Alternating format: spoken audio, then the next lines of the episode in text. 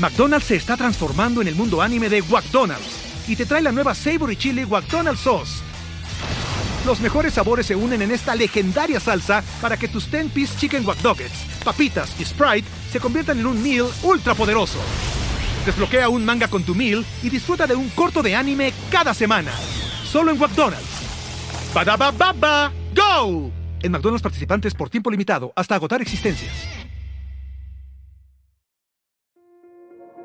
This episode is brought to you by Kia's first three-row all-electric SUV, the Kia EV9, with available all-wheel drive and seating for up to seven adults. With 0 to 60 speed that thrills you one minute and available lounge seats that unwind you the next. Visit kia.com slash EV9 to learn more. Ask your Kia dealer for availability. No system, no matter how advanced, can compensate for all driver error and or driving conditions. Always drive safely.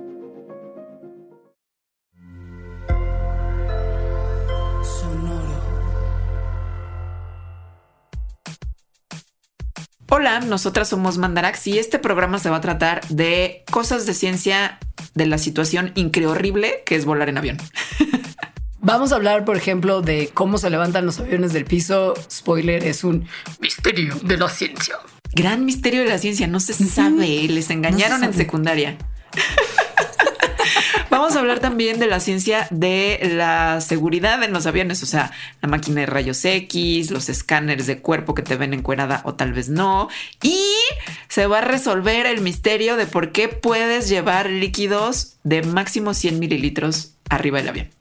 Ahora, una vez que pasas por eso y logras subir al avión, también hay cosas que se pueden explicar científicamente, como que veas películas que normalmente no te conmoverían y cuando estás en el avión te hacen querer llorar y llorar. Y la pregunta del millón, ¿por qué a todo mundo se nos antoja tomar jugo de tomate solo en los aviones? si ustedes son Patreons, que es el programa de mecenazgo en el que está suscrito Mandarax y que pueden conocer más a fondo en patreon.com diagonal Mandarax, se van a enterar de qué tan malo es volar para el ambiente. Porque es algo que ya probablemente ustedes sospechan, solo les vamos a confirmar que es un desastre, pero les vamos a dar también un poquito de tips de cómo pueden ser más amigables con el ambiente y aún así ir de vacaciones.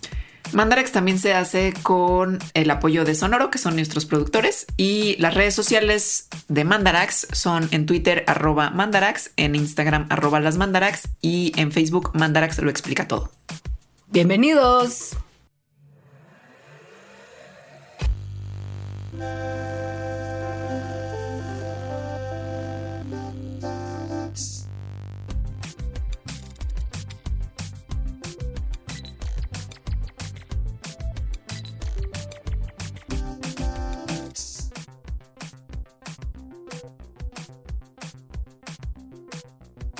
Volar en avión es una experiencia increíble, yo diría. es excelente palabra para describir volar en avión. Increíble. Sí. Porque si bien tiene cosas que son padrísimas como de Dios mío, Estoy pudiendo conocer lugares lejanísimos del mundo gracias a que algún humano de repente se le ocurrió la tierra no es suficiente y nadar tampoco. Quiero más. O ver las nubes, que también es increíble. Y los atardeceres y como toda la, o sea, y que de repente puedes ver los paisajes. Por ejemplo, si vuelas a Argentina, que pasas al lado de los Andes y los ves así como aquí en tu cara, que es como de bueno, si hay alguien ahí que se cayó, lo podemos ver y como casi que recoger, ¿no? Ese tipo de cosas son espectaculares. Sí. Todo lo demás es un un horror.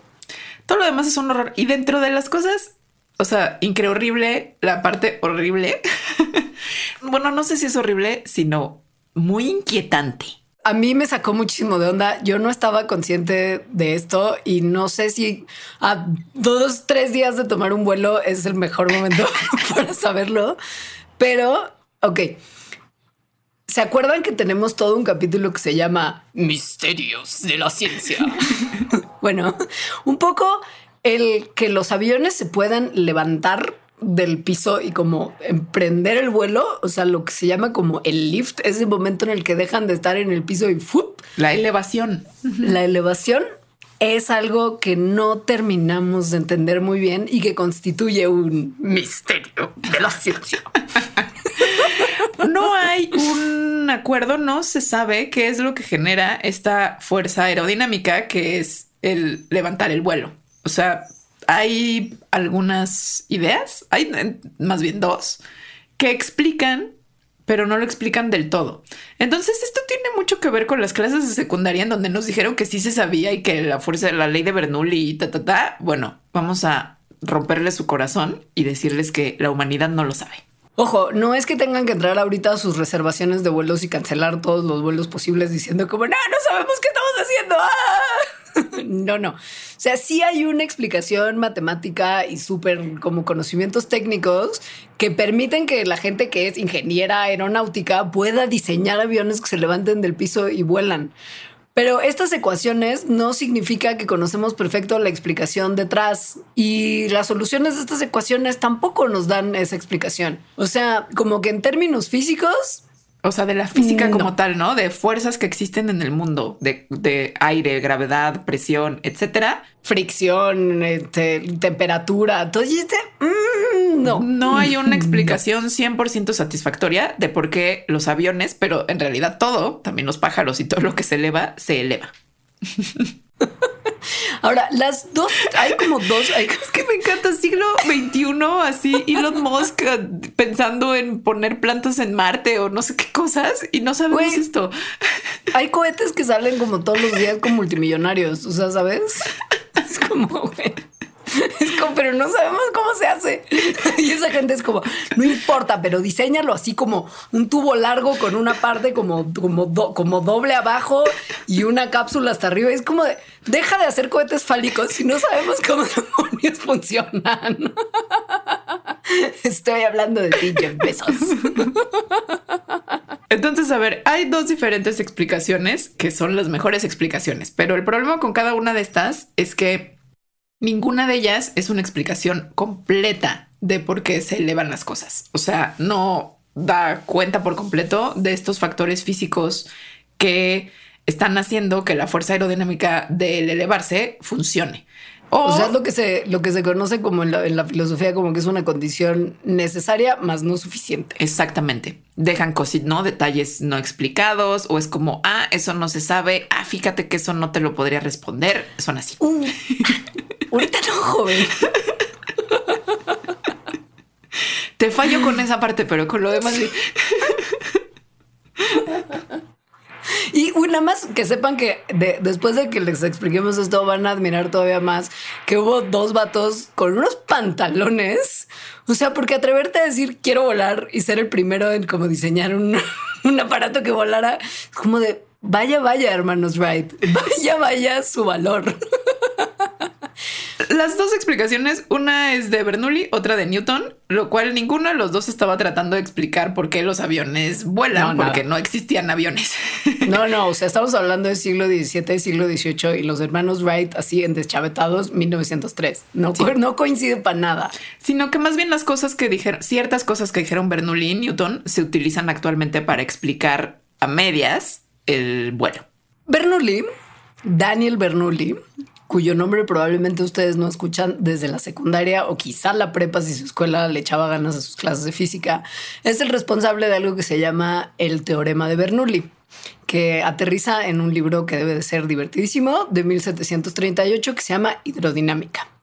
Y él como que se especializaba en cosas que tienen que ver con el flujo de fluidos. Y esto nos incumbe porque el aire es un fluido.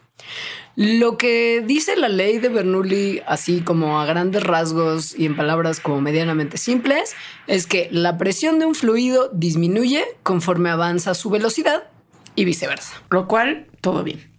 Entonces, ahí estamos. Cuando se usa la ley o teorema de Bernoulli para explicar el vuelo, es porque cuando hay una, como en las alas de los aviones que tienen la superficie curva, la de arriba, ¿no? La parte de arriba del ala está curvita, entonces el vuelo se explica por eso. Porque como está curvito por arriba, entonces el aire que pasa a través de la parte curva, o sea, por arriba, en la parte de arriba del ala, se mueve más rápido que el aire que pasa en la parte de abajo, que está plana. Entonces, eso hace que como está pasando el aire más rápidamente arriba, porque, porque se está acelerando, porque está curvo, entonces se crea menos presión en la parte de arriba y hay más velocidad ahí, por eso se crea menos presión. Y la mayor presión por debajo, pues es lo que hace que se levante porque está empujando tal cual la presión hacia arriba. Lo cual seguramente se los explicaron en secundaria y hay así videos en YouTube, el experimento ese de que le soplas a una hoja por arriba y se levanta, o sea, miles de cosas que rompiendo sus corazones no, no son evidencia de esto. No, no son suficientes. O sea, sabemos que el principio de Bernoulli es legit porque hemos hecho montones de experimentos super pros, como en estos túneles de viento gigantes en los que los científicos como que lanzan partículas que se pueden observar y las molestan con como flujos de aire para ver cómo se dispersan y cómo se mueven y cómo, cómo giran pero no, no, no es suficiente. O sea, todo lo que esos experimentos comprueban es el teorema tal cual, que la presión de un fluido decrece si su velocidad incrementa. Eso sí. Ahora, lo que no termina de explicar el teorema es cómo aparece, o sea, how, la velocidad más alta que existe arriba del ala. O sea, es como, bueno, sabemos que esa velocidad alta existe. ¿Cómo y por qué? Eso no lo, eso no lo explica el teorema. Y sí lo han explicado muy mal los libros de secundaria, o al menos como las explicaciones que yo tenía en mi cabeza. Porque una de las más comunes es que vienen como partículas de aire, así como paralelamente, y cuando se separan, o sea, que se, imagínenselo como dos líneas, que de hecho así casi siempre está en los libros de texto, como dos flechas.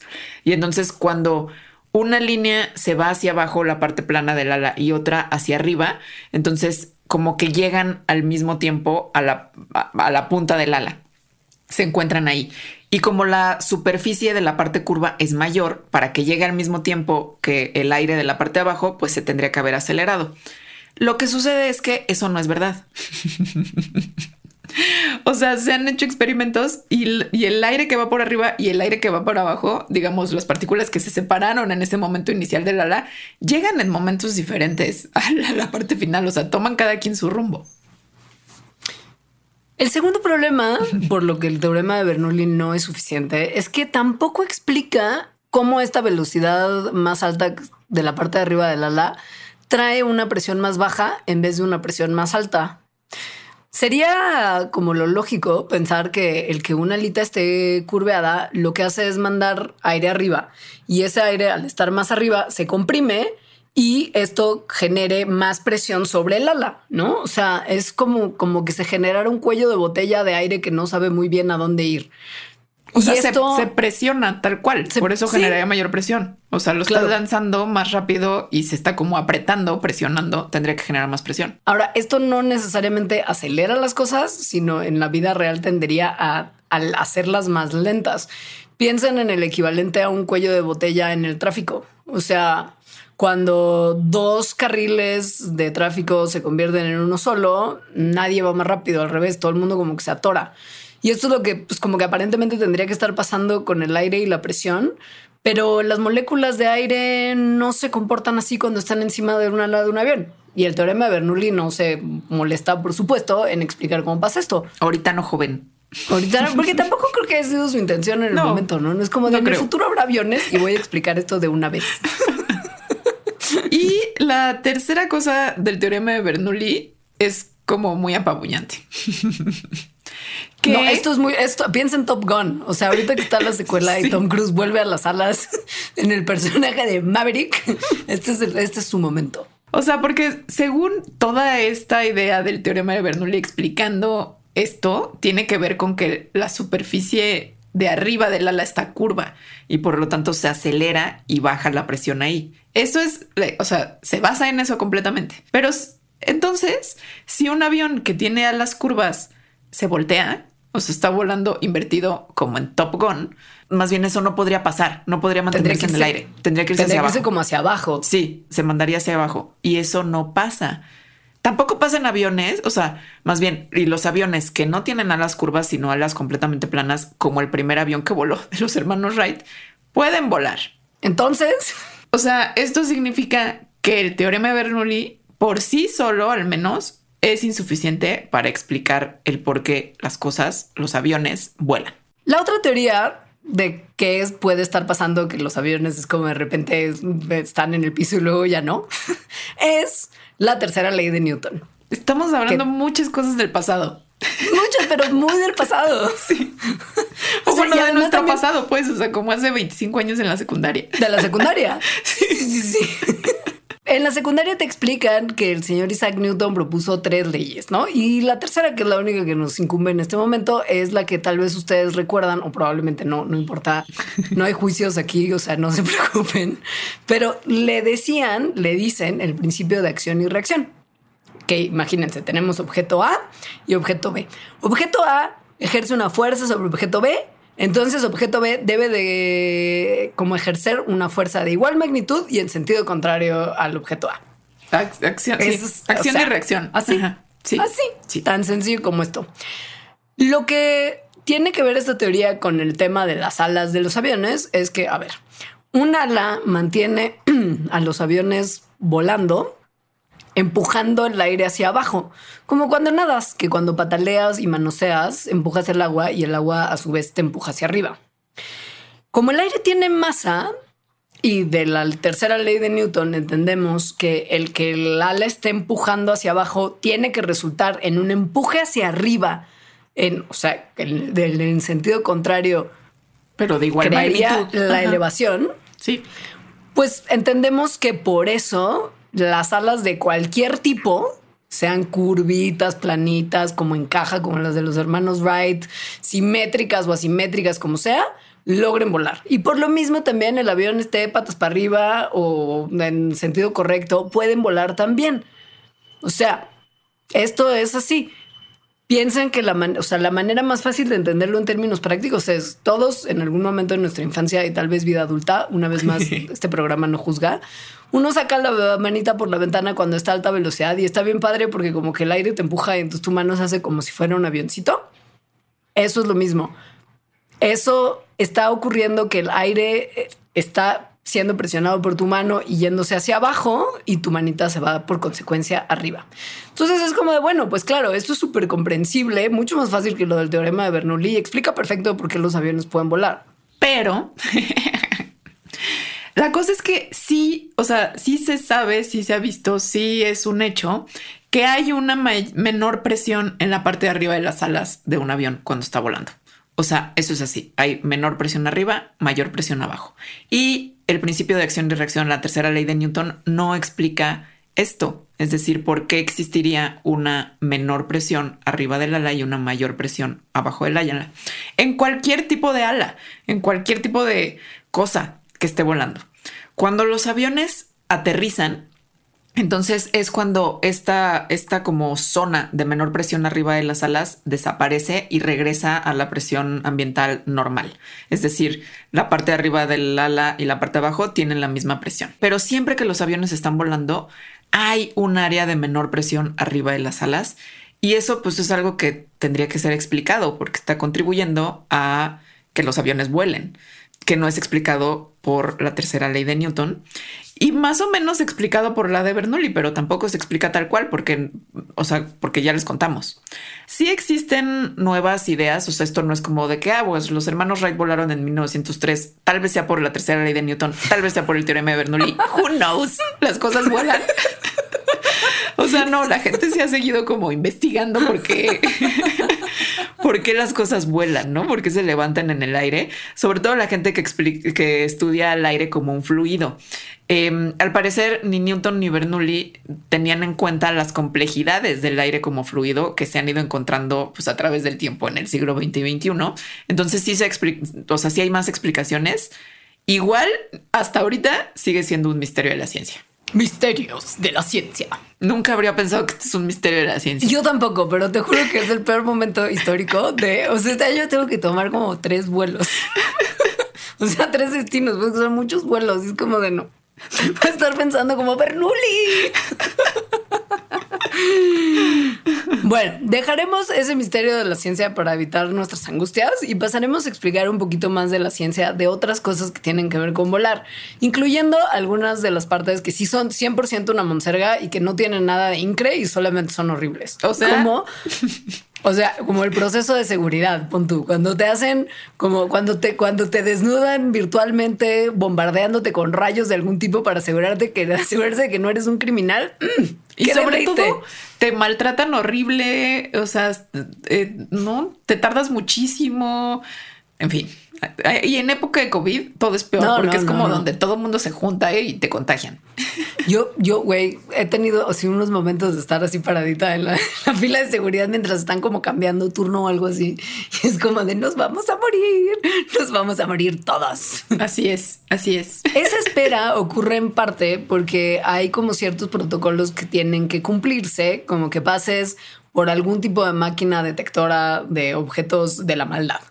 Y las máquinas detectoras de los objetos de la maldad de los o aeropuertos más viejecillos o como de vuelos nacionales que a nadie le importan y así, suelen ser una simple máquina de rayos X, como un arquito en el que pasas y es un como, no, ese es, ese es un detector de metal el arquito.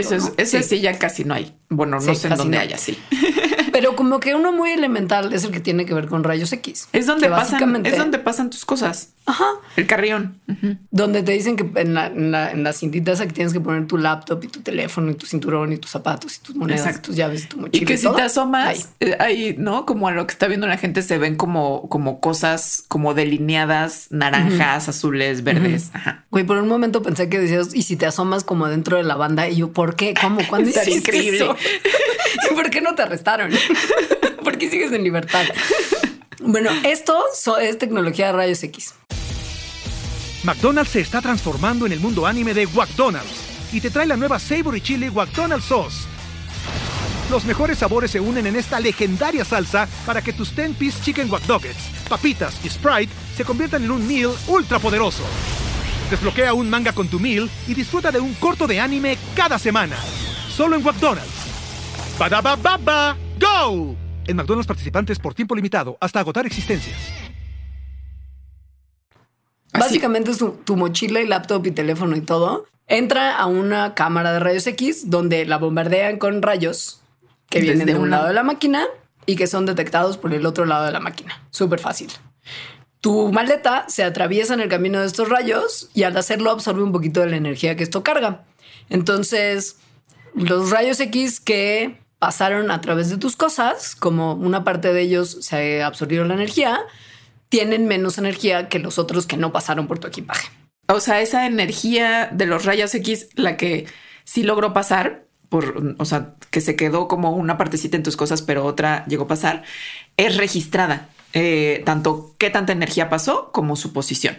Y entonces siguen pasando hacia un siguiente fase, que es como una siguiente detección, que es una parte de la máquina que recolecta solo los rayos X que sí tienen alta energía. Entonces, lo que, lo que se tiene es unos rayos X con una posición con poquita energía y otros rayos X con un montón de energía. Lo que después hace la máquina es que compara las dos y de esa manera construye una imagen que muestra no solo la posición de los objetos, sino también, por ejemplo, su densidad y así se puede saber más o menos de qué están hechos. Ya se sabe qué densidad, o sea, qué tipo de energía absorben ciertas cosas. O sea, por ejemplo, el papel, la comida, cosas orgánicas, ¿no? Como estas, cosas que podrían ser explosivos, cosas que son inorgánicas, casi todos los explosivos lo son. Entonces, las máquinas de rayos X en general en todo el mundo, puede que haya unas que no, pero en general en todo el mundo, pintan estas diferentes cosas de diferentes colores, es decir, la imagen que está viendo pues, el monito o la monita de seguridad. Em, por ejemplo, justo materiales orgánicos son naranjas, los materiales eh, como metales y vidrio son verdes o son azules y mientras más denso sea el material, el color en la imagen se ve más oscuro. Como los distintos materiales absorben distintos niveles de rayos X, esta imagen le permite al señorcito que interpreta eso ver literal las distintas cosas que tienes adentro de tu mochilita y con colorcitos que corresponden justo al nivel de energía que pasan el uno del otro. ¿Qué es lo que están buscando? Pues bueno, la mayoría de los explosivos son orgánicos y mm, por lo mismo tienen un colorcito particular. Pero además hay otros objetos que son sospechosos. No es como de, güey, nada más pistola y cuchillo y AK-47 y cosas que pues, serían muy, muy notorias, se vería la silueta claramente. Pero cualquier cosa que pueda ser considerada un componente de un aparatillo explosivo, una bomba, como una bomba, sí. Son en teoría cosas que esta gente sabe detectar. Y como no es que puedas así como comprar una bomba ya hecha en Amazon, es real que como que bombitas improvisadas es como los malos tratarían de hacer explotar o secuestrar un avión o algo así. O sea, con algo que no necesariamente parezca una bomba. O sea, no va a parecer como el emoji de bomba, como, como una esfera. una bolita con. Me pregunto si alguna vez habrá habido bombas que hayan sido sí, así. según yo sí, las de dinamita. Qué padre. Me encanta. Pero no, esto puede ser desde como un tubo a una cosa con un montón de componentes electrónicos, etc. Algo que se parezca a un disco duro. sí. Entonces, eso es lo que están, eso es lo que están haciendo eh, estas personas. Ahorita vamos a por qué te quitan entonces tu botellita de agua. Uh, ¿Qué tiene que ver? Eso me encanta. Güey, me hace mucho sentido. Por fin ya puedo estar en paz con esto. Es la pregunta del millón, pero vamos para allá. Entonces, bueno, las, eso, eso es lo que tú pasas en lo que llevas arriba en cabina, o sea, el carrión. Pero las maletas que son documentadas también pasan por rayos X, o sea, pasan por ese mismo proceso, pero sin que tú las veas. Nada más que las máquinas de rayos X de las maletas documentadas son más acá. O sea, son rayos X más perrones, como para ver mejor. Y por eso te dicen que no metas rollos fotográficos, que bueno, ya tampoco existen, porque los pueden afectar. y también en ciertos aeropuertos, estas maletas documentadas no solo pasan por rayos X, sino por una tomografía, o sea, por un escáner de tomografía. Esto está padre porque lo que hacen los aparatos de tomografía es como calcular la masa y la densidad de objetos individuales que están en tu mochila y si su densidad o su masa caen dentro de lo que se entiende como el rango de que este material es peligroso, la máquina de la tomografía dice como, ah, ah, ah, cuidado, peligro. Ahora, esto es lentísimo. Si usted se ha hecho una tomografía, sabe que tienes que estar adentro de esa máquina tubo durante un súper buen rato. Y si todas nuestras maletas documentadas se fueran a la tomografía, Dios, nadie podría volar, o sea, estaríamos centurias tratando de salir del aeropuerto. Entonces, no se usan para cualquier maleta. Solamente las maletas que están premarcadas como sospechosas son pasadas por la tomografía. ¿Qué las hace sospechosas? Pues alguna cosa, por ejemplo, en tu proceso de check-in o en la reservación de tu vuelo. Si llegas tú muy misteriosamente como con hoodie, lentes oscuros, a comprar un boleto en cash de un solo, como de una sola dirección, o sea, un vuelo nada más de ida, que sale en ese momento y documentas, entonces como, eh, vamos a checar esa maletita muy bien. Y la mandan luego, luego a la tomografía, que en general la máquina de las tomografías está muy cerca de donde estás haciendo el proceso de check-in y de registro. Ahora, mientras tu maletita de carrión y tu compu y tus zapatos están pasando a través de los rayos X, tú estás haciendo otra fila para que a ti te escanen. Que esto empezó hace como unos 10 años, ¿no? Estos escáneres de cuerpo. Antes pasabas justo por ese arco que nada más pitabas y traías algún metal. Ahora pasas por un como escáner que es que estás como dentro de un cilindro y pasa como una puerta corrediza y tú tienes las manos arriba de la cabeza y alguien está viendo algo en una pantallita. Hay dos tipos de esos escáneres. El más común es el que es curvo, hay otro que no es curvo. Entonces, pues no sé si valga la pena mencionar el que casi no hay. Pues es lo mismo que con tus maletas en el de los rayos X, pero tú eres la maleta. O sea, básicamente hacen eso mismo. Y si traes algo que sobresale porque pues, se ve que tienes algo que no corresponde al cuerpo humano, como una pistola en el cinturón, entonces se detecta y es como, ah, señorita, los rayos X dicen que usted está armada, ¿no? Básicamente es eso. Los curvos sí son una tecnología diferente que se llama imágenes de onda milimétrica. Entonces funcionan más o menos bajo los mismos principios que los rayos X, pero no mandan rayos X, sino un tipo de microonda especial. Entonces, las cosas que están como rotando, eso que ves rotando cuando estás ahí dentro, producen estas microondas y la energía de las microondas pasa a través de la ropa, rebota en la piel o también en otras cosas que no sean ropa, o sea, si traes un cuchillo, por ejemplo, y regresa a, las cosas que están como rotando, ¿no? Que reciben. Entonces, esto recibe como esa energía de regreso y manda imágenes tanto de tu parte de adelante como de tu parte de atrás a la persona que está viendo la pantallita, ¿no? Y que entonces está evaluando si hay algo peligroso en ti. Para entender un poquito más a fondo esto, les recomendamos que visiten el Mandarax en el que hablamos sobre electromagnetismo y todo el espectro electromagnético, pero básicamente lo que tienen que saber es que En, la naturaleza hay una cosa que se llama radiación electromagnética, que son ondas de energía que son producidas tanto por campos eléctricos como por campos magnéticos. Y vienen en distintos como tamaños que en realidad se conocen como longitudes de onda. Todas estas longitudes de onda que son muy distintas, que van desde rayos X, por ejemplo, luz visible, rayos gamma, etcétera, componen lo que se conoce como el espectro electromagnético. En un lugar muy particular de ese espectro está la radiación de onda milimétrica, que cae exactamente en entre un milímetro y 10 milímetros. Estas ondas milimétricas se usan para un montón de cosas, pero principalmente son las responsables de que usted pueda escuchar Alfa 91.3 y hablar por teléfono, que no entiendo por qué lo harían porque es horrible. Y como las longitudes de onda de las ondas milimétricas son relativamente grandes en función de lo que significa el tamaño de las fibras naturales y sintéticas, suelen pasar a través de la mayoría de los materiales, como ropa. Entonces son un súper buen candidato para constituir tecnologías de escaneo. Entonces, esas ondas milimétricas, como ya dije, pues pasan a través de la ropa, rebotan en la piel y entonces también rebotan en algunas otras cosas que puedas tener, como que no son piel, ¿no? Como algún sólido, algún líquido, porque en realidad cuando estás adentro de ese tubo, lo único que tendrías que tener es tu cuerpo humano y ropa, porque te dicen que todo lo demás te lo saques. Eso es lo que están detectando, las señales de todo lo que no sea la piel. Em, entonces, estas, en estas máquinas hay son como un, o sea, en esos tubos que estás, hay un montón de discos que son los que están transmitiendo y recibiendo las señales, que están como, como apilados, como si fuera una columna vertebral de manera vertical. Entonces, es por eso que se puede crear una imagen como súper detallada, además de atrás y de adelante, porque son dos los que están rotando. Por eso, cuando empezaron a salir y había como imágenes en internet de de cómo se veía esto, pues se veía como si estuvieras encuerada. Básicamente.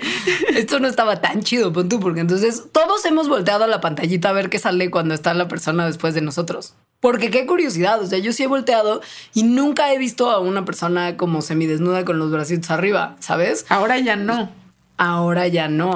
Porque, bueno, tampoco nunca lo viste porque lo, o sea, los tenían como, justo porque se veía como si estuvieras encuerada, como que lo tenían escondidito o lo estaba viendo una persona en otro lado. O sea, se mandaba la imagen como una oficinita que estaba a un lado, pero igual no estaba chido que alguien te estuviera viendo encuerada. No. Entonces lo que hay ahora es más bien como un sistema de reconocimiento automático que se llama como reconocimiento automático de objetivos. Y es básicamente si en esa imagen que esa máquina sacó se detecta automáticamente algo que se ha reconocido previamente como amenaza, esta máquina dice, eh, eh, eh, aquí hay una amenaza. Y si no la hay, en la pantallita nada más aparece OK. Y entonces la persona que está monitoreando la seguridad ve el OK y te deja pasar a recoger tu maletita. Y cuando aparece amenaza, porque estas sí ya las puedes ver. O sea, yo el otro día que viajé en avión, justo aparece como un monito de palitos y bolitas de tu cuerpo.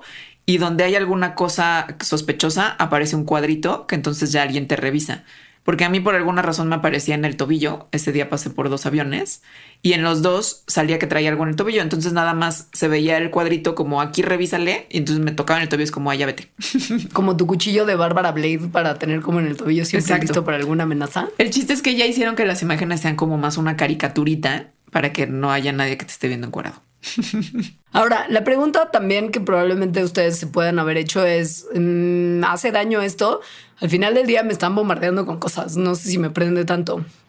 Pues no, muchos estudios han determinado que estos escáneres de onda milimétrica no generan como ningún tipo de riesgo, porque como las ondas son mucho más grandes que las de los rayos X y son de radiación no ionizante, no hay fijón. La radiación ionizante es la que tiene la suficiente energía como para botar a los electrones de los átomos y modificar entonces la estructura de las moléculas biológicas. Pero la radiación no ionizante no tiene ese problema y tanto la luz visible como las microondas y como las ondas de radio son justo no ionizantes y por lo mismo no hacen nada a sus ácidos nucleicos, sus moléculas, sus células, sus proteínas, nada.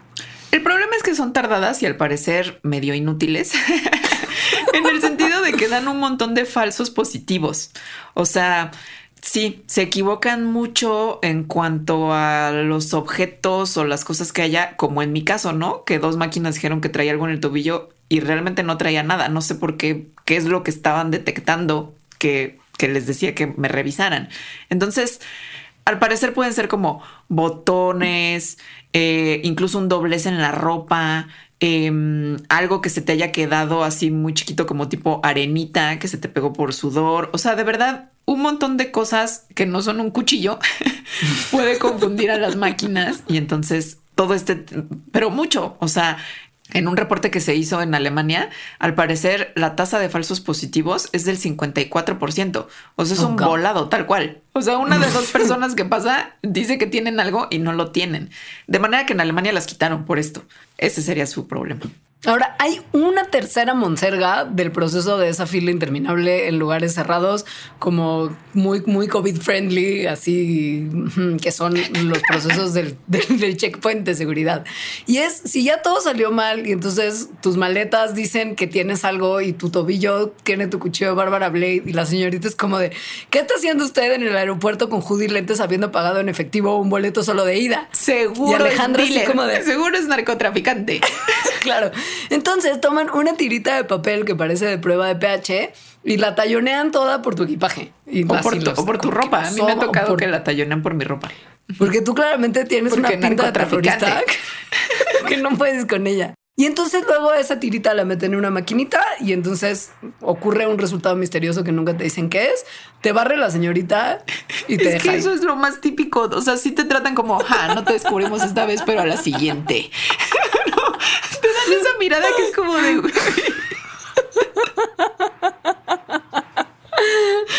sí, sí. Bueno, pero ¿qué hacen esas tiritas, güey? ¿Por qué estás sobando mi ropa y mis maletas con un papelito insignificante? Lo que hacen son, son varias, pueden ser de varias. Lo que hacen sobre todo es detectar trazas de químicos, o sea, trazas moleculares, sobre todo de explosivos. Entonces, los explosivos pues tienen, digamos que una composición molecular particular que se puede analizar de varias formas. Eh, o sea, se puede analizar su su carga, en fin, ahorita hablamos de eso. Lo que hacen en general, está, bueno, pero pon tú que yo si fuera así como de Breaking Bad y entonces tuviera mi ropa se hubiera quedado alguna traza de las drogas que estoy creando. Em, lo que hace ese papelito es que lo agarra. Siempre tienen, digamos, alguna capa de un polímero que justo su función del polímero es que se le peguen las trazas del material que hay y se meten en una maquinita que usualmente lo que hace es calentar lo que hay ahí. Entonces lo calienta y se empiezan a evaporar estas moléculas. estas moléculas evaporadas son las que son analizadas. Pueden ser de drogas, pero más bien lo que casi siempre están tratando de ver es que sean de explosivos, porque pues al aeropuerto más o menos no le importaría si eres de Breaking Bad, sino si vas a explotar el avión. Básicamente es lo que a todo el mundo le importa en realidad. Entonces, en resumen, lo que hacen es detectar el vapor de materiales explosivos en esas maquinitas. Como hay ciertos procesos de estos que son caros y además afrontémoslo, el personal de los aeropuertos no necesariamente está todo perfectamente entrenado para interpretar resultados como de esta como cosa de gases con señales de las moléculas tan particulares. Tienen a veces también alguien que como unas maquinitas que funcionan como una especie de perrito de drogas, pero automatizado, que es como un baby laboratorio de química en una cajita. Que mm, si le pasas la toallita, directo lo metes en este como olfateador electrónico y si detecta algún químico que pueda ser sospechoso, entonces dice una alarmita y entonces te mandan al cuartito. Sí, y esto no requiere como mucha, como mucha interpretación. Sí, porque sí las otras requieren mucha interpretación, porque además hay de varias. O sea, el vapor, lo que pueden estar viendo es cómo está ionizado, o sea, si se carga negativo o positivamente.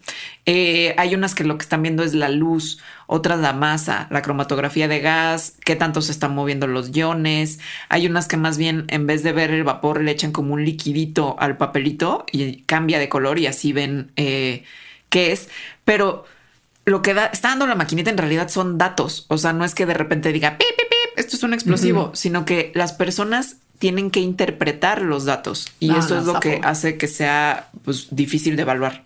Y por eso es mejor como estas narices em, automatizadas.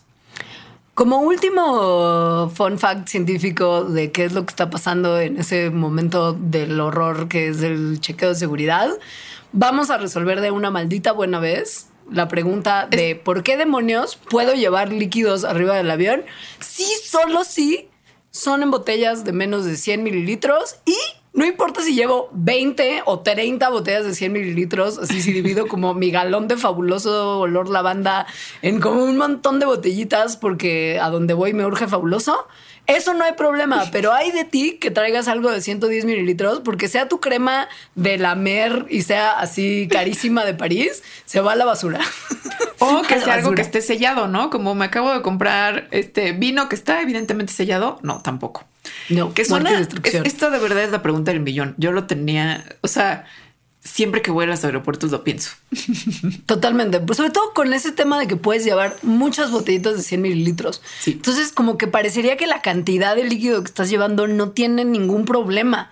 Es el formato. es el formato, exactamente. Entonces, a ver, un poco de en qué momento empezó a ocurrir esto. Empezó en 2006, después de que eh, en Inglaterra hubo unos terroristas a quienes se les atrapó antes de que entraran a unos aviones con explosivos líquidos. Justamente. Estas personas se les atrapó porque como que ya eran muy sospechosas y se les estaba pues espiando, básicamente, en sus casas.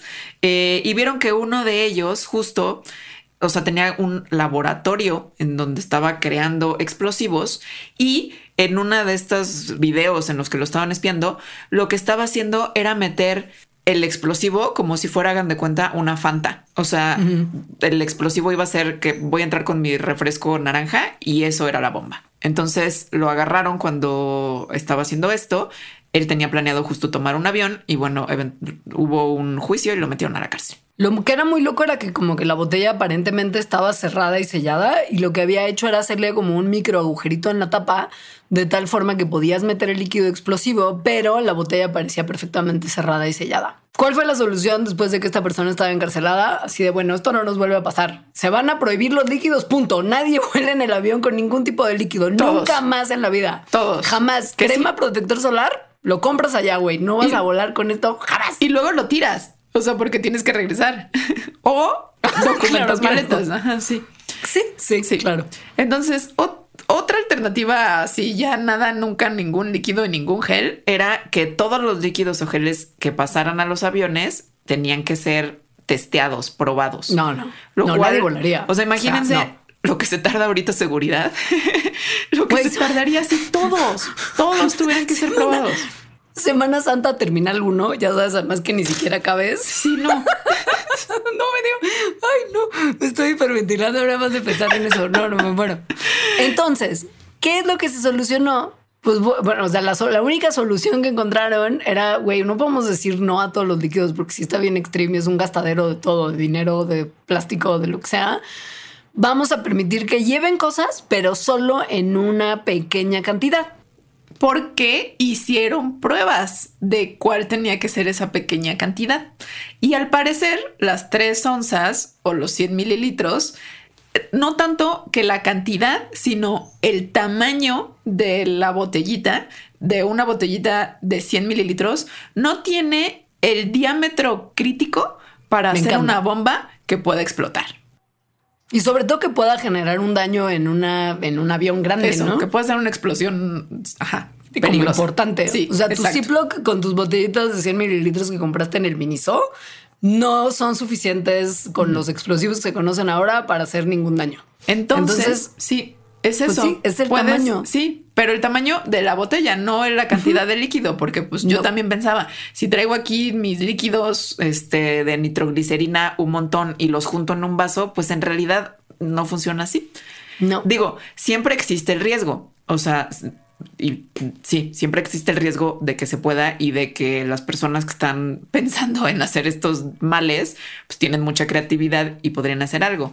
Pero la solución que se ha encontrado para que sí se puedan pasar líquidos y geles, pues es más bien reducir el riesgo al hacer que los que las botellitas no tengan ese diámetro crítico suficiente como para explotar muy fuerte. Porque pues sí, si no te tienes que poner a pensar así de, ah, caray, si es el líquido y lo que está generando problemas de líquido es por lo que no me dejan meter mis botellas grandes de cosas en el carrión, ¿por qué si si compro un whisky carísimo que me lo están vendiendo como si fuera menos caro porque no tiene impuestos en el duty free, ese sí me lo dejan pasar? Obviamente es porque solo quieren hacer negocio, los malditos bastardos. Y eh, tal vez sí, Puede ser. pero todas las cosas que están ya del otro lado de seguridad, todos los líquidos eh, en, en teoría, y bueno, yo supongo que sí es así, sí fueron revisados.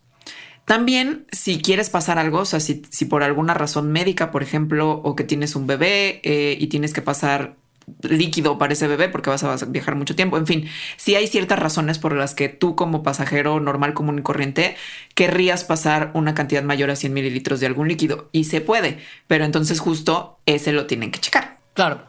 Y eso es lo que sucede. ¿Te parecería que una vez resuelto este extraordinario enigma, hagamos una pequeña pausa y regresemos ya propiamente a hablar de las cosas que pasan cuando la monserga de llegar al avión se termina y de hecho puedes entrar al tubo ese que vuela por razones misteriosas que todavía no entendemos? Sí. Y acuérdense, ahorita cuando hacemos pausa, lo que hacemos es irnos a cotorrear con los Patreons que son que nos están viendo grabar esto en vivo en el YouTube y ahí nos dan comentarios y platicamos un ratito. Ahorita volvemos. Adiós. Patreon.com Diagonal Mandarax. Suscríbete desde un dólar al mes para acceder a la grabación en vivo, contenido extra, merch, participación en la elección de temas y muchos beneficios más de la comunidad Mandarax. Patreon.com Diagonal Mandarax. Aquí vamos a revelar otros misterios, no sé si son de la- no de la ciencia, del avión. De verdad, a mí estas cosas me pasan. Güey, pero es que explica ¿Y? todo. Yo pensaba que solo me pasaban a mí, No, no hay manera. No, es que somos todos. Es que, es que nos pasa a todos. pero es que son tan específicas y particulares que por eso decía, qué raro que a mí siempre en el avión se me antoje tomar jugo de tomate y nunca en mi vida nunca he comprado jugo de tomate, o sea, he tomado jugo de tomate fuera del avión. O sea, yo he tenido B8 porque en algún momento fue como estoy comiendo pocas verduras y siento que estas como ocho verduras en una lata van a complementar mi dieta. Y he comprado clamato para hacer clamatos, pero jugo de No. tomate, o sea, como por Jugo de tomate. De jugo de tomate y así de. Y de verdad, siempre en el avión es como, mmm, juguito de tomate. ¿Por qué? Es- sí, no, le pasa a mucha gente. Todos somos fans del jugo de tomate en el avión. Yo no sabía que me siento acompañada. ¿Quieres empezar por jugo de tomate? Podemos empezar por jugo de tomate. No sé, no, empecemos en el orden que vamos. Es que pasan muchas cosas en el avión, no solo que se te antoje jugo de tomate. Esto no me ha pasado. Ah, no, a mí sí, que lloras más. O sea, bueno, como que a mí sí me ha pasado. Una vez me pasó, por ejemplo, que vi la película de Sex and the City, que además es una basura y que nunca me ha gustado Sex and the City. Nunca, nada, la desprecio. ¿Por qué Vi la película en el avión. ¿Por qué? Vi la película, creo que no había otra opción. No sé por qué vi la película. El chiste es que vi la película y lloré. O sea, de verdad. me- y no lloré porque fuera muy mala, me conmovió. Ajá. O sea, la escena de cuando a Carrie la dejan y se enfrenta, sale de la limusina en el vestido de Vera Wang y le avienta las flores en la casa, en la cara Big. Ese momento ya estabas tú hecha un mar de lágrimas. Ni siquiera me acuerdo si en la película pasa. ¿Eso pasa en la película? Sí, claro, pues sí, no te diría si no. No pasa en la serie. Sí. No sé, no sé qué pasa. No, El chiste no. es- O sea, solo me acuerdo que van a México y, y- y- y una de ellas como que toma agua de la regadera y, y le da diarrea. O sea, Por tomar como una gota de agua Ajá, cuando sí. llevaba todo el viaje comiendo solo pudín de vainilla hecho Sí. como en Salt Lake City. Pero bueno. Que era lo único que había en México en que ella confiaba. Es- Dios, es absurdo. Güey, pero la parte 2 tiene camellos. O sea, es todavía peor. O sea, van como al desierto. Entonces, güey, en ningún vuelo lo hagas porque vas a acabar como Magdalena. O No, sea, no, no. destruida en lágrimas. El chiste es que hay algunas encuestas que han hecho aeropuertos en el que se ha encontrado que el 15% de los hombres y el 6% de las mujeres dicen que es más probable que lloren viendo una película cuando están en el avión que cuando están, por ejemplo, en su casa. Y eso es algo que anecdóticamente también se ha visto, que la gente en general dice que siente más predisposición o se sienten más vulnerables de manera que lloran más cuando están en el avión que cuando no. Me saca de onda porque yo vi Arrival en un avión y la considero una de mis películas favoritas porque me conmovió hasta la médula y ahora no sé si fue el avión o realmente es de mis películas favoritas, ¿ya sabes? O sea, Sí conmueve, no tanto. Bueno, ajá. tal vez sí fue el avión. ¿qué puede estar pasando que entre Alita y Sex and the City y yo con los aliens, Jamie Adams y Hawkeye, estamos pasándola tan extra mal. Pues resulta que las presiones de la cabina dentro del avión, o sea, las cabinas de los aviones están presurizadas para que puedas estar volando a muchísimos kilómetros de la superficie terrestre y no pasen cosas horribles en tu cuerpo. Pero las presiones particulares en la, en la cabina, que son equivalentes a que estuvieras como a entre 6.000 y 8.000 pies de altura, son, sí tienen un impacto en nuestro cuerpo. Y uno de los componentes que se impactan es nuestro humor. Entonces, gente que estudia la hipoxia, o sea, qué pasa cuando hay poquito oxígeno, eh, es quien ha estado viendo esto. Entonces, em, al parecer, lo que está sucediendo es que esa combinación como de hipoxia, porque efectivamente en el avión hay menos oxígeno, y no porque haya algo mal, sino que hay menos oxígeno, tantito menos del que hay usualmente, y también el aire que está muy seco, porque pues es aire acondicionado, y eso causa una ligera deshidratación. Entonces, esas dos son estresores que hacen que tanto nuestra cognición como nuestro estado de ánimo se modifiquen. Entonces, una de las cosas en las que se modifican es algo que creo que también le pasa a todo mundo, que es que te subes al avión, despega, eh, a mí me da un sueño terrible, o sea, sí, como de como si estuviera cansadísima. Esa a sí. No, me ha pasado que cuando así nada más te subes y en el proceso del despegue, cuando está como en ese momento que sientes que te vas para atrás, como que me desmayo, así como... Sí. Y me despierto cuando está el carrito. Es como, ¿en qué momento? Pero como que ni siquiera, o sea, de que puedo haber recién así tomado café perfectamente dormida de la noche anterior y me desmayo como si hubiera hecho un maratón. En un lugar bastante incómodo, además. Sí, a mí también me pasa. Entonces, al parecer tiene que ver con eso y esa misma, o sea, ese efecto de fatiga es uno, pero otro que está como haciendo cosas es que te sientas como más vulnerable y que tu estado de ánimo cambie. Para que se den cuenta de cómo es la carencia de oxígeno en los aviones, se ha medido la cantidad de oxígeno en la sangre de pasajeros de avión como durante los vuelos y se han dado cuenta que hay una reducción de la cantidad de oxígeno en la sangre de entre el 6 y el 25%. Cosa que ya, o sea, ya hablamos todos, tenemos un oxímetro en la casa y sabemos que si tu oxígeno baja de un cierto porcentaje, tienes que ir corriendo al hospital donde probablemente te darían oxígeno extra. En los aviones es como de, ah, no, pasa nada. Y en realidad si no lo hay, salvo que tengas una precondición o vengas enfermo como tengas como una influenza grave o algo así, entonces ahí sí te puede causar un poquito más de daño la hipoxia. Y una de las cosas que pasan cuando tienes hipoxia es que si tienes algún tipo de déficit cognitivo se hace más notorio o si no lo tienes en general, te puede aparecer como justo una incapacidadcita de pensar las cosas como claramente y así como si estuvieras en tierra. O sea, se ha visto que hay efectos medibles en la memoria de las personas, cómo pueden hacer cálculos, la toma de decisiones, justo por esta hipoxia. Eh, lo cual pues da mucho que pensar sobre la gente que está a cargo del avión. o sea, los pilotos. como de, güey, como no podemos tener las capacidades cognitivas sin tocar, pero hay gente que tiene como una especie de supercomputadora gigante con millones de botones y palancas de la cual depende nuestra vida y ellos están ok con no estar respirando tanto como deberían. Es por eso que se ha insistido que en las regulaciones de la aviación, que los pilotos sí traigan la máscara de oxígeno eh, cuando la presión de la cabina es mayor a si estuvieran a 12.500 pies. Pero, mm, bueno, no se hace. Por menos no que sepamos, porque no, estamos nosotros dentro de la cabina fiscalizando. Igual y lo vemos, igual y de repente se la ponen, quién sabe. Ajá. Pensemos lo mejor, sobre todo considerando que literal volamos en dos días. Ahora, ¿qué es lo que pasa con el tema de la jetita y el desmayo?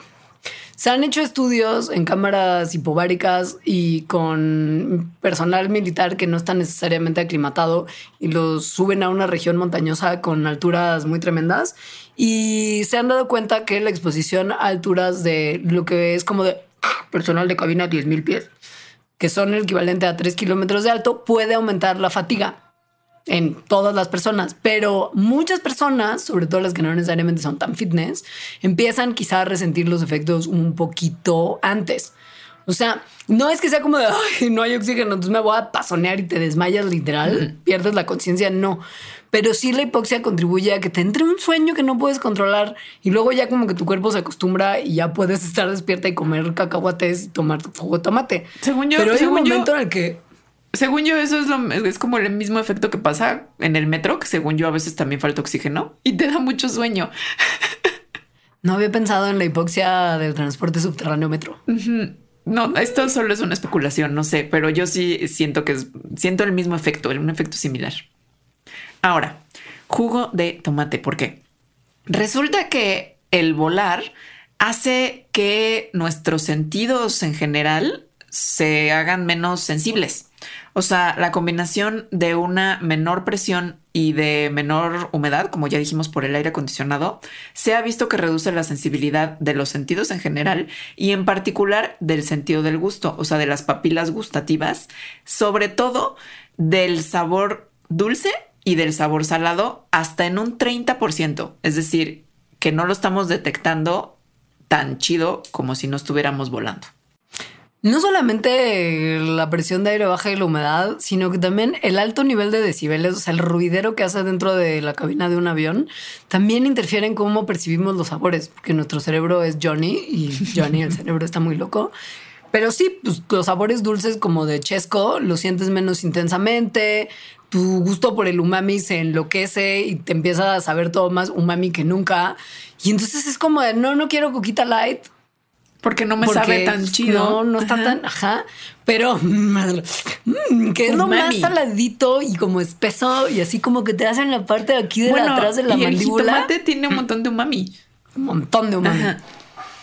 Pues un juguito de tomate. Juguito de tomate. Güey, Lufthansa, la aerolínea alemana, ha calculado que la gente, y es una aerolínea alemana, subrayo alemán porque este, este dato es importante, ha calculado que la gente consume la misma cantidad de jugo de tomate en un vuelo de lo que se consume cerveza. Y antes esto era cuando la chela era gratis y podías tomar toda la chela que querías y no te la cobraban en todos los vuelos. Güey, cerveza. La gente aprovecha muchísimo para beber gratis y además así como mitigar los nervios de volar. Se consume la misma cantidad de jugo de tomate que de cheve.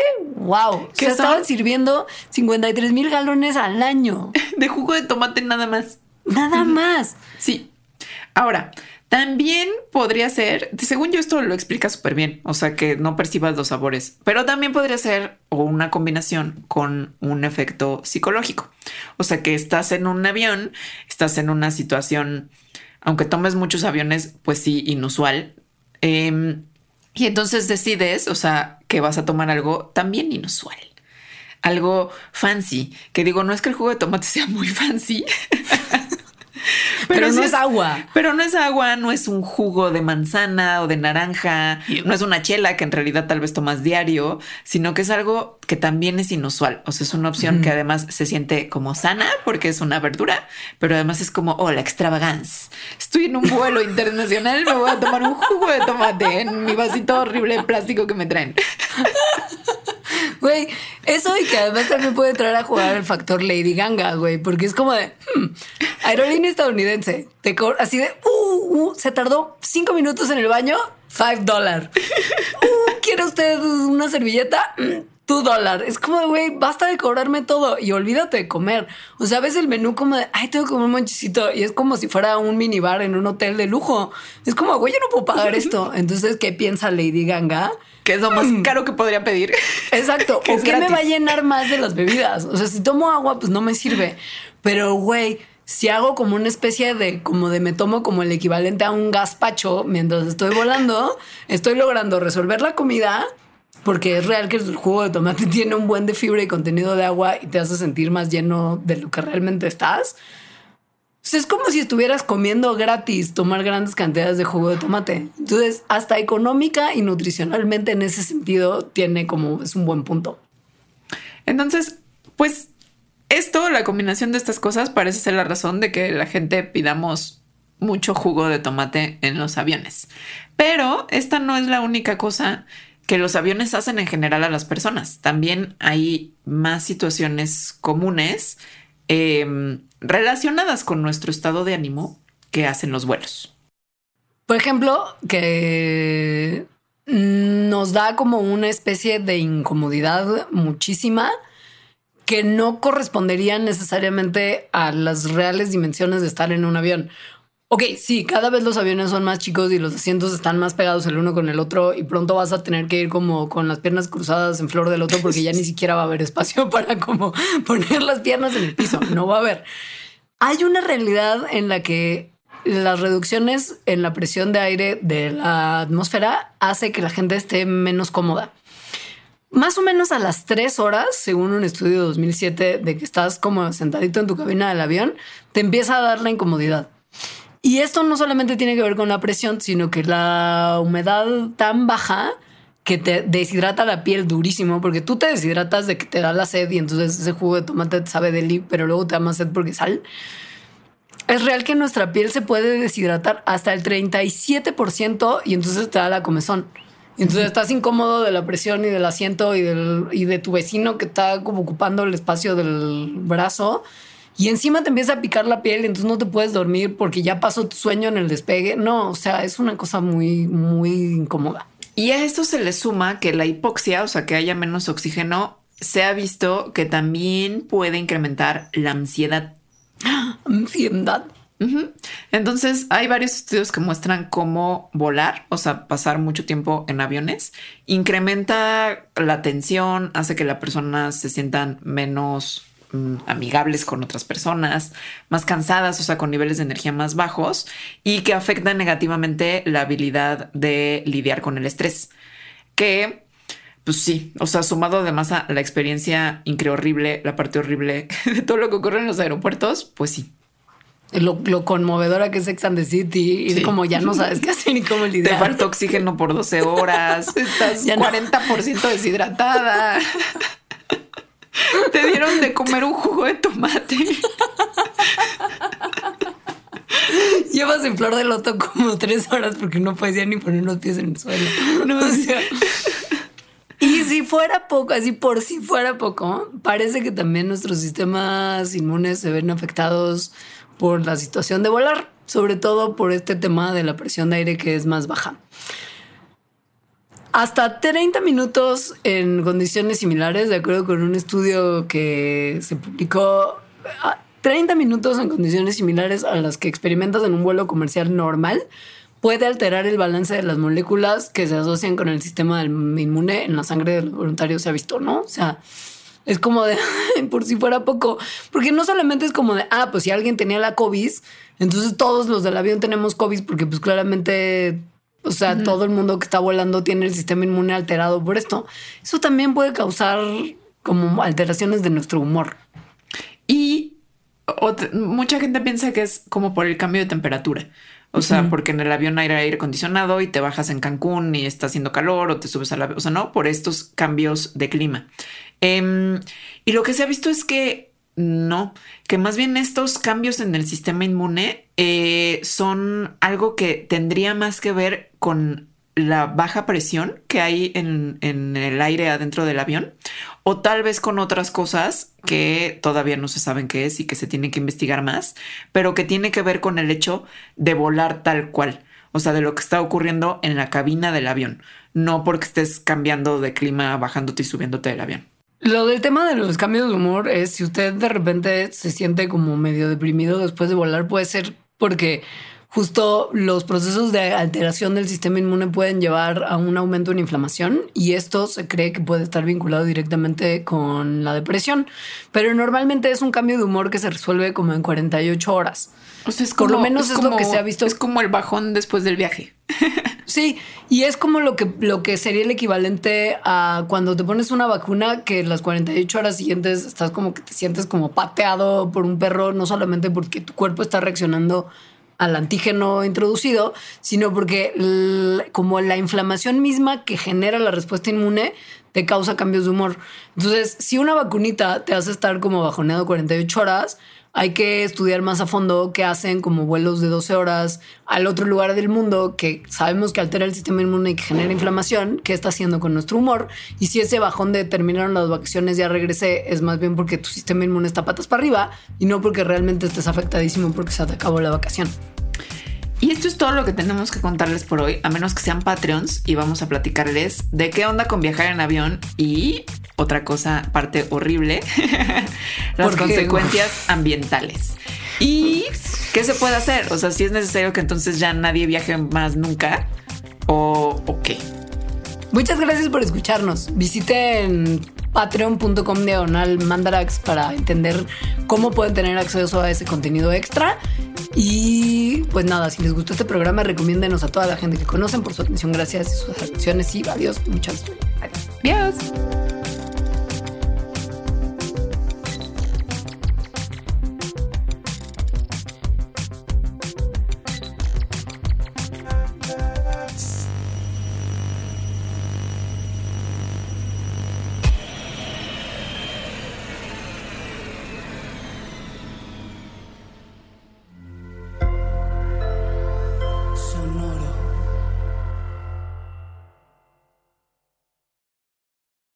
Lucky Land slots, you can get lucky just about anywhere.